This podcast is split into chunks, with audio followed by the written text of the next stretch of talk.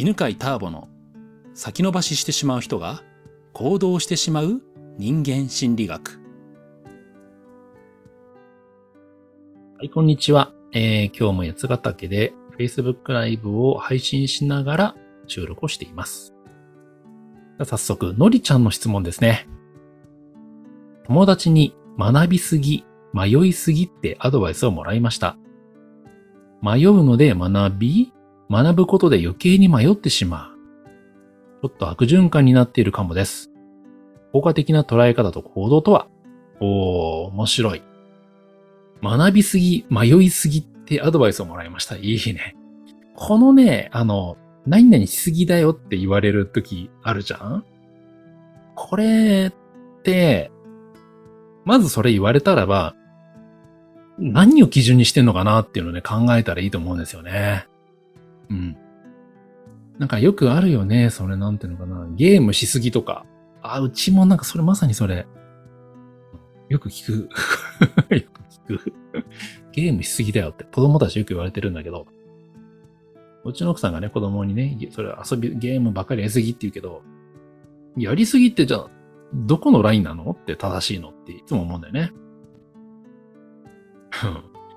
自分がね、いっぱいゲームやってるからなんですけど、寝すぎとかもそうだよね。あの、人によって寝すぎラインって違うじゃん。あの、確かにあるよね。寝すぎてなんか具合悪くなるか、なんか寝すぎちゃってなんか体がこうおかしくなる時あるじゃないですか。やっぱね、ちょうどいい睡眠時間って人によってね、違うんでね。あの、一概にね、あの、7時間がいいとかってね、全員には当てはめらんないよね。4時間くらいでもいい人もいるしね、あの、8時間寝ないといけない人もいるからね。まあ、ゲームのしすぎもね、えー、まあ2時間がいい人もいればね、今日はめちゃめちゃや、最近めちゃめちゃゲームやってるんで、ほぼ一日中ね、やってるんだよ。うん、ちょっとね、多分ね、あの、言ったら引く人いるんじゃないかなっていうくらいやってますね。朝9時からね、夜中2時くらいまでご飯以外ずっとを数日やってたのね。子供ともやってるし。うん。まあ、あそれをね、ゲームやりすぎっていうふうにね、思う人もいるしね。別にまあやりたいならやればいいんじゃないっていう、やり、ゲームしすぎとは思わない人もいるよね。うん。まあ、自分ではちょっとやりすぎかなと思ってますけど。もう何たってね、ちょっとやりすぎて、頭が痛くなってるんで、それはちょっとやりすぎかなと思ってるけどね。まあ、いずれにしても何が言いたいかというと、何々しすぎとか何々がちょうどいいというね、適正なラインってないんだよね。いや、それは自分の中で決めたらいいことじゃないかなと思います。だから友達にね、うんと、その、セミナー行きすぎとかね、本読みすぎでもそう、そうだし、人の話聞きすぎとかもね、うん、っていうのも、それはその人の言っている適正なラインを超えてるよっていうだけであって、他の人に聞いたらば、え、たくさん学んでていいねとか、ね、迷いすぎっていうのも、うん、よく考えてて素晴らしいねっていう人もいると思うわけ。まあ、なので、えっと、それは、その、言った人の中の基準がどこにあるのかなっていうのを考えてみたらいいんじゃないかなと思います。うん。で、じゃあ、えー、そのね、適正なラインの見つけ方なんですけど、やっぱりね、その寝すぎというのをね、まあ例にして言うならば、自分が心地いいというポイントを探すのが大事だと思うんだよね。うん。まあ寝るっていうことだったらね、毎日寝てるからなんとなくわかるじゃないですか。自分の場合だったらそうだね。やっぱ6、6時間だとなんかちょっとね、なんかね、足んないなって感じするのね。やっぱ7時間くらい寝たいね。うん、お昼寝もちょっと入れてね。まあそれがちょうどいいんで、えー、そういうこう、ちょうどいいラインを見つけていくのがいいと思うんですよ。で、うんと、じゃあ学ぶっていうことに関してなんですけど、何を目的に学んでいるのかっていうのが大事だと思いますね。あの、学ぶことが自体が楽しいんだったらば、どんどん学んだらいいと思うんですよ。それって、例えば本を読むっていうことで言うならばね、本を読むのが好きだったらば、読めばいいと思うわけ。ね映画を見るのが好きだったらば映画を見ればいいと思うんですよ。ただ、何かのために本を読む。何かのためにセミナーに行くとかね。何かのために映画を見るだったらば、その何かのためというのに、えー、ちゃんと役立っているかどうかというのはチェックをした方がいいと思いますね。なので、えー、まあ、のりちゃんの場合はですね、そもそも自分がね、えー、どういう状態を求めて学び始めたのか、ということを考えてみるといいと思います。まただ学ぶのが好きだったらばね、周りに何か言われるのは関係なく学び続けたらいいと思いますよ。ただね、例えば自分が経済的に自立するとか、うん、なんだろうな、何かのこう技能を手に入れるとか、あとはなんだろうね、うん、まあ、経済的な自立までいかなくてもね、まあ、副業で月5万円稼ぐとか、なんかそういう望む状態、自分がね、理想としてる状態が、えー、あるならば、またはね、なんとなくそれがぼやけているならば、まずね、それをはっきりさせることが大事ですね。どういう状態になっているのが理想でしょうかね。それを考えてみてください。で、じゃあ、そのためには何をしたらいいかというのを改めて考えたらいいと思います。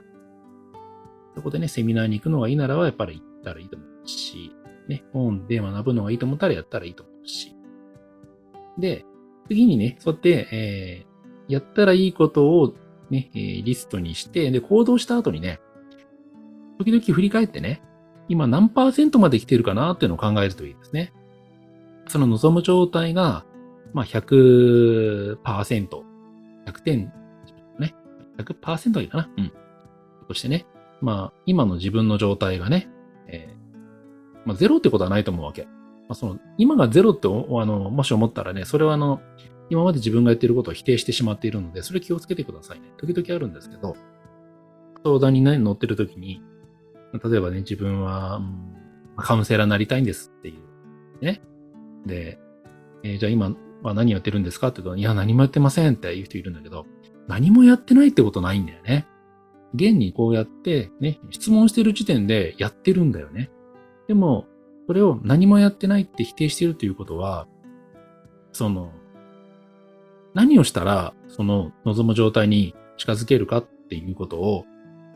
うん、考えてないか、またはね、その、ちょっと0100思考って言うんですけど、100点にならなければ、0点と同じみたいな極端な思考になっちゃっているんですよね。そうすると自分は何もやってないってなって自己否定感が強くなるでしょ？で、そうすると余計焦りを感じてしまうわけ。で、焦りを感じると何が起きるかというと、もっと何かしなくちゃいけないんじゃないかっていうことで、えー、手軽にできることにばっかり手が伸びるんですよ。で、それでよくあるのが、セミナー依存とか、なんか本だけ学び続けるっていうのがあるんですよね。あとはなんか資格だけ取るとか。まあ、本当はその先に経済的自立があるのに、自分は何もやってない気がしてしまって、で、とにかくその不安を解消するために、えー、Amazon で本を買いまくるとか、なんか自分に必要そうなことが、ここにあるかもしれないと思って、えー、ネットのなんか教材をね、どんどん買っちゃうとか。まあ、そういう人がカモになっちゃうんですよね。だからその自分は何もやってないっていうところから、過剰な情報収集がね、が始まってしまうことがあるんで、自分がやってることをちゃんと評価してあげましょうね。えー、こういうことやりたいなって考えていたら、それはそれでね、もうその一つのね、何かの準備するとかね、計画を立てるってことをやってるわけだしね。そうやって、えー、一歩一歩進んでいるということを実感するというのが大事ですね。なのでね、ちょっと悪循環になっているかもですって気づいているのは多分これが原因だと思いますね。自分は何もやってないんじゃないかって、自分は何もできてないんじゃないかっていう自己否定感からね、えー、不安が生まれ、焦りが生まれ、その解消のために学んでいるんじゃないでしょうかね。なので、効果的な捉え方と行動というのは、ね、自分がやってる、え準備とか計画とかをちゃんとね、自分はやってるんだなっていうふうに捉えること。評価することですね。そしてね、あちゃんとやってるな、素晴らしいなって自分をねぎらうことが大事だと思いますね。そうするとね、えー、自分は一歩一歩ちゃんと進んでるなっていうふうに思えてきて、じゃあ学んだから何しようっていうふうに次のステップが浮かんでくると思います。で、もしその次のステップが大きすぎるならば、小さく小分けにするっていうことができましょうね。まあ、例えばね、えーホームページを作るっていうのが、まあね、ちょっといきなりだとハードルが高い人は、ホームページを作るまでの、えー段階をね、分けるといいんだよね。まずは、ホームページの作り方を勉強する。次に、えーホームページを作っている人に質問をするとか。で、ホームページを作るまでにね、まあ、どういう手順が、何をしたらいいかって全部出てますんで、もうインターネット調べたらば。で、それを一個ずつやっていけばいいんですよ。いきなりね、ホームページを作るだと、えーハードルが高い人は、それで小分けにしていくといいです。はい。そんな風にしてですね、えー悪循環から抜け出していくといいと思います。まあ、まとめると、うーん、学びすぎとかね、ま、言いすぎっていうアドバイスをまずもらったらばね、まあ、それ自体がね、相手の、その人のね、なんかの基準によって、適正な基準っていうのがあってね、それを超えてるっていうふうに言ってるんで、えー、まあ、一人のアドバイスにね、こう、なんていうのかな、左右されないように、うん、影響を受けすぎないようにするためにもね、えー、相手はどういう基準で言っているのかなっていうのを考えるのが大事ですね。そして次にね、望む状態をちゃんと明確にして、その後で何をしたらいいかというのをね、え書き出しましょうね。で、え計画していること、え準備していること、それらもすべてちゃんとやったことなので、それを評価しましょう。そうすることによってね、自分はちゃんとできてるなーっていう自己肯定感、自信になっていって、焦りとかね、え不安からの行動、つまりそれをセンターピースを崖ルートと呼んでますけど、この崖ルートが出てくるね。いい、いいアドバイスだね、今日ね。なんかね。めちゃめちゃまとまってるのはね、まあこうよくセミナーでこんな説明とかね、えー相談にこういう話をよくする、こういうような、えーなんだろう回答をね、よくするんでね。うまく今日は話せました。はい。えーではまた次回お会いしましょう。ありがとうございました。この番組は犬飼ターボ、ナビゲーター竹岡由伸でお送りしました。